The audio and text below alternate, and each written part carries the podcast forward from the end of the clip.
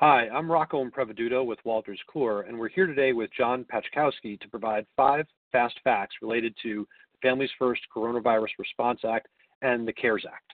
Uh, this discussion will be part of an ongoing series as we continue to discuss the impact of COVID 19 and what it means to our future. John, we're, we're really happy to have you here with us today. Can you just tell us a little bit about yourself and your role here at Wolters Kluwer? Sure, Rocco. Thanks for inviting me to speak today with you. Uh, I'm a senior writer analyst with Wolters Kluwer Legal and Regulatory US. I've been with the company for 31 years, and I've been covering um, and tracking, analyzing banking law, mostly on the federal level, and, and contribute to such publications as the Federal Banking Law Reporter and the Banking and Finance Law Daily. Um, I've seen a bunch of crises. I started out working with banking with the S&L crisis in the 80s, uh, the economic crisis in 2007, 2008, and then now. So just another crisis to, to write about. That's all I can say right now. Yeah, it's clearly uh, unprecedented times. Uh, in talking about this, you know, knowing how substantial it is and, and uh, how challenging it's going to be, I think, for all of us to sort of overcome this as we go forward uh, and its impact on the financial services industry overall. Can you give us an update on what you're seeing right now? Sure. Well, first, a little background, I guess, in order. Again, what the CARES Act is the I don't even remember the, the, the correct name, but it deals with the coronavirus. And this is the, one of the three so far pieces of legislation to address the uh, COVID 19 pandemic. And this is the $2 trillion response. Uh, it's intended to fi- provide financial assistance for individuals, families, and businesses. Uh, most of the CARES Act seeks to address, again, medical shortages, shortages of key medical supplies and equipment, and also modifies or um, a range of programs and requirements, such as tax treatment for for withdrawals of retirement accounts, business income and losses. Today, I will focus on what's called Title IV of the Act, the Coronavirus Economic Stabilization Act of, of 2020. I'll just keep saying Title IV, the easier way. Uh, Title IV has two basic parts. Uh, one is it provides $46 billion for relief certain uh, in forms of loans and agreements, basically to the airline industry, passenger airline carriers, aviation repair stations, that and other uh, associated industries, and it's basically the uh, Treasury Department will make those loans, and then there's another $32 billion connected with that. I'm more focused today on the remaining funding in Title IV, which is about $454 billion. And this is allocated to loans and loan guarantees and other investments established by the Federal Reserve Board or the Fed under its authority found in Section 13.3 of the Federal Reserve Act. And this money is to be used to provide liquidity to the financial system and to give support lending to eligible businesses, states, and other localities. Um, that's basically where we're at right now with at least Title IV of the CARES Act. Understood. Can you take a moment then and dig a little bit deeper and tell us what you think or what you feel is the most significant development or developments related to, to this legislation? Sure. Um, well, as you said, these are five fast facts. Well, the first one is as I just mentioned, was the Fed facilities at $454 billion to make uh, to provide loans or facilities. Um, it's not the first time the Fed's ever used facilities. Um, they actually have had the power since the 1930s and the Great Depression. They really were used during the economic crisis in 2007, 2008, 9 as well to provide liquidity at the time when the financial markets were melting down. Um, the Fed actually started using its powers under the Federal Reserve Act, you know, a couple weeks before the uh, CARES Act was enacted. Um, you had the Dow Jones, I think, lost 13% of its value mid-March, and this was even after the Fed lowered the discount rate to near zero, and the Fed started putting out various um, facilities or programs. And basically, what happens is the Fed will buy up financial instruments, be it commercial paper, money mutual funds, money market money market mutual funds, corporate bonds, short-term notes, you know, from various state and local governments. And then and this in turn allows banks, because they're selling it or the Fed's buying it from the banks, to provide them more liquidity to provide more credit to various components of the or sectors of the economy. One part of the CARES Act gives the Fed discretion to establish what's called a Main Street Lending Program. Uh, and then just last week, the Fed exercised that discretion and established two uh, facilities, one called the Main Street Expanded Loan Facility and the Main Street New Loan Facility. And again, these are to facilitate lending to small, medium-sized businesses um, up to 10,000 employees, or uh, the revenue um, limit was $2.5 billion as of in 2019 annual revenue. Um, these two Um, facilities uh, cost about $600 billion, and this was just part of a bigger push that the Fed did that day, um, which was up to $2.3 trillion of loans. Uh, they expanded the various uh, facilities they created up to that point from mid-March till that day. And pretty much it was a response to what was coming out that morning, where I think it was, what, 6.6 million jobless claims at that point, at that time. So, you know, they were waiting to to do this to try to keep the economy going. So, um, and also at the time, they also created another facility, the Paycheck Protection Program, the PPP facility, and that's again, to buy up the loans that banks gave as part of the payroll, payroll Protection Program, which is another part of the CARES Act. And this was uh, the program that's run by the Treasury Department and the SBA, basically allowing companies to apply for SBA loans to make payroll, basically. And as of this morning, I saw in the newspapers, the different news things coming off to my email, that it's running out of money, and that had $349 billion. So it's a lot of money going out very quickly, which brings me to my second point. We have a lot of money going out. You need oversight, and there are some oversight provisions in the CARES Act. Um, and there are a couple of ways. One is there's the creation of what's called a special inspector general for pandemic relief, or SIGPRO, we'll call it. Um, they like calling things SIGs. I mean, there's uh, SIGIR, which is Iraqi reconstruction. This one, though, will look at all the programs that the Fed and the Treasury establishes under Title IV, and they'll do reports and investigations make sure all everything is going as up and up. And this SIGPR is similar to what's called SIGTARP. Again, another special investigator. That one was for the Troubled Assets Relief Program that was created as part of the um, rescue, the economic rescue during the financial crisis in 2007, 2008, but Basically, that's where some of the similarities end.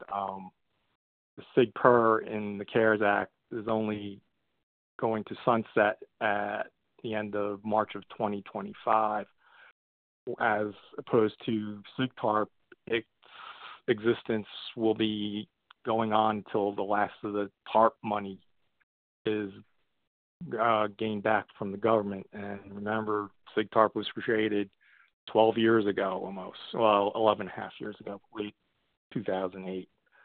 So That's one area of um, oversight. And already there was the president nominated a Brian Miller to be the SIGPER, and he currently serves as an special assistant to the president and is senior associate counsel in the office of the White House counsel. Second component of oversight under Title IV is the Congressional Oversight Commission, and it's a panel of five people. Um, and it's the members of House and Senate leadership name for the members, and I think Speaker House names the, or I think Speaker House names one member as well. Um, again, this is they'll do oversight, uh, congressional panel as opposed to a executive oversight type of body, so they could have hearings. It's sort of modeled after a congressional over modeled after the Congressional Oversight Panel. Again, that was created during the economic crisis. And again, that looked at what went wrong there and how it could be improved. And when that was originally created, now Senator Elizabeth Warren, I think, originally chaired that commission as well. As of now, only one person's been named to that, and that was by Chuck, Chuck Schumer named a uh, Bharat Raman Ruthi. Sorry if I butchered that poor man's name. Anyway, so oversight. That's the two components, at least, of the CARES Act. They go hand in hand. The amount of money and the oversight to make sure it's being spent properly. The next area of um, to be looked at are some relief to banks or financial institutions, and these are pro- these are more temporary exemptions from various um, statutory requirements. Um, and let's name a few of them. One is lending limits for national banks. Um, they're only allowed to to give, you know, lend so much to a certain types to a single borrower relative to the bank's capital and other balance sheet characteristics. Uh, but there are some exceptions. Unfortunately, those exceptions under federal law are rarely relatively narrow, and the Office of the Comptroller of the Currency, who supervises national banks, again, very narrow um, authority to exempt loans. Um, the CARES Act gives the OCC a little bit broader authority to exempt loans when it's in what's called the public interest. Uh, this is, again, this is temporary. It lasts until either the COVID 19 public health emergency ends or at the end of 2020. So that's one area of, of relief. Another area of uh, reg- regulatory statutory relief deals with uh, community banks. Uh, about two years ago, there was legislation passed that allowed community banks, basically banks under $10 billion in assets, to hold a certain amount of capital, and they'd be considered they'd be considered in compliance with the various banking agencies' um, uh, regulatory capital requirements. Well, the CARES Act um, lowers that percentage from 9% of capital to 8% and required the Fed, the OCC, and the third banking agency, the Federal Deposit Insurance Agency, to issue an interim rule basically lowering that rate uh, that percentage um, from 9 to 8%. The three agencies did that just recently, I think a few days after the CARES Act was enacted. They issued two rules. One lowered the what's called the CBLR, Community Bank Leverage Ratio, and the other one, another rule gives uh, provides a gradual transition to build it back up to 9% after a certain period of time. Another area of regulatory relief for banks, and this is again, this is to allow them to provide more liquidity or give them more liquidity and allow them to lend more to the economy, to, to worthy borrowers.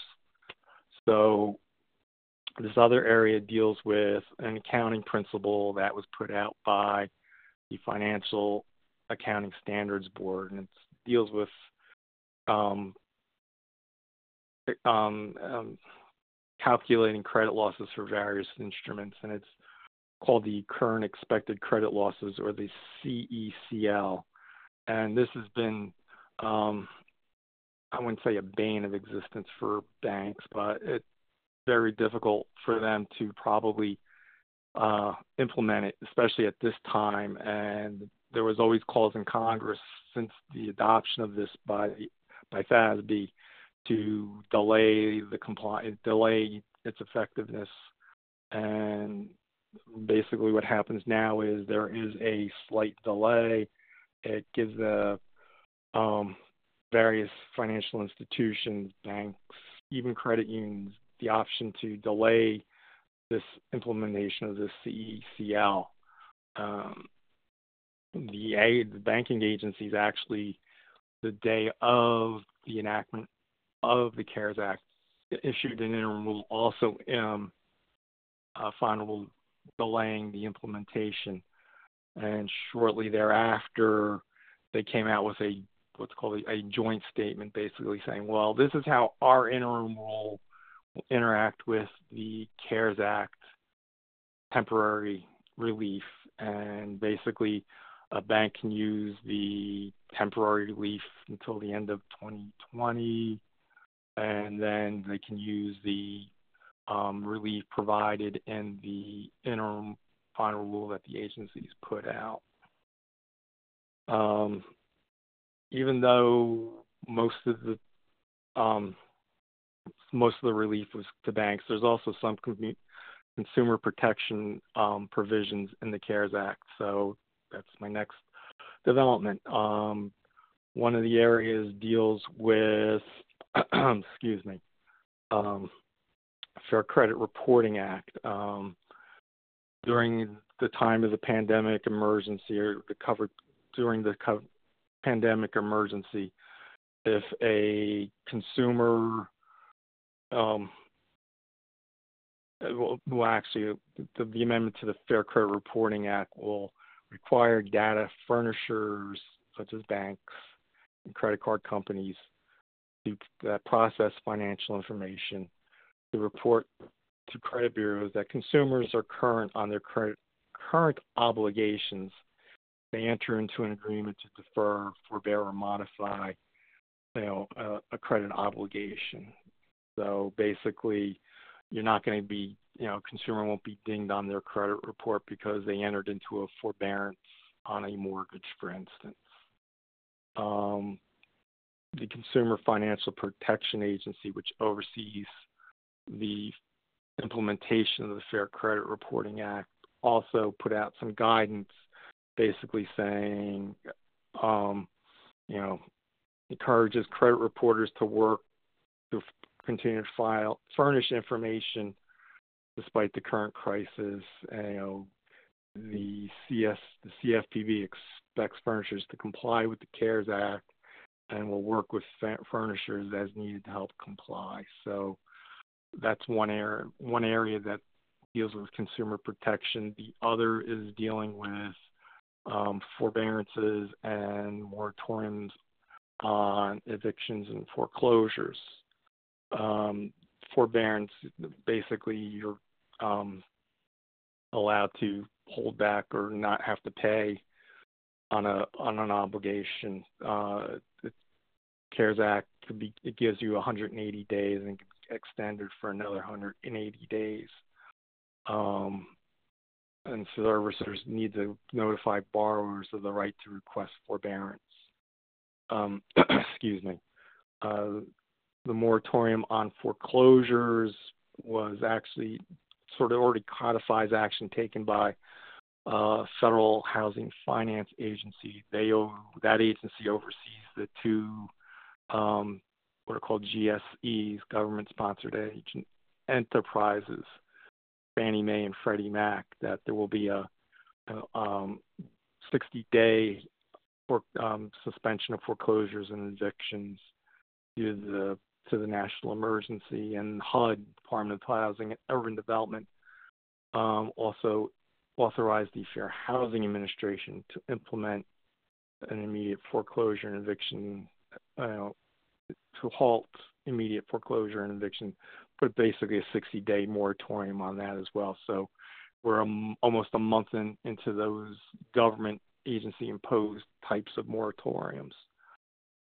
So that's uh, the developments under the CARES Act. Mm, my fifth one actually was not part of the CARES Act, but something that's probably more crucial once the programs are up and running and money keeps flowing out and you have something like SIGPER investigating how the monies are being used, and that's risk management. And you know, financial institutions as well as their in in-house and outside counsel are going to have to survey the risk landscape for liability issues. I mean, a lawyer is always looking, you know, trying to mitigate these types of of risks.